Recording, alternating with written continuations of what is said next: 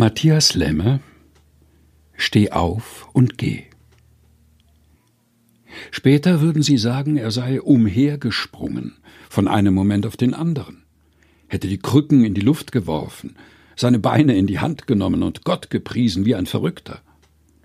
Später würden sie tolle Geschichten erzählen. Er aber hatte sich geschworen, dass er dazu nichts mehr sagen würde, dass er nichts richtigstellen oder dementieren, sondern sich verabschieden würde aus dieser Geschichte, die sich aufplusterte wie eine schnatternde Möwe am großen Meer.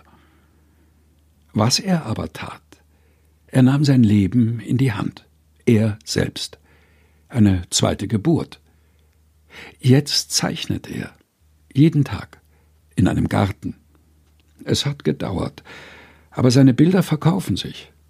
Es sind keine schnatternden Bilder, es sind stille Bilder, Träume am laufenden Band. Steh auf und geh von Matthias Lemme. Gelesen von Helga Heinold.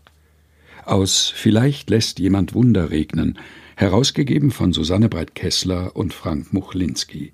Erschienen in der Edition Chrismon.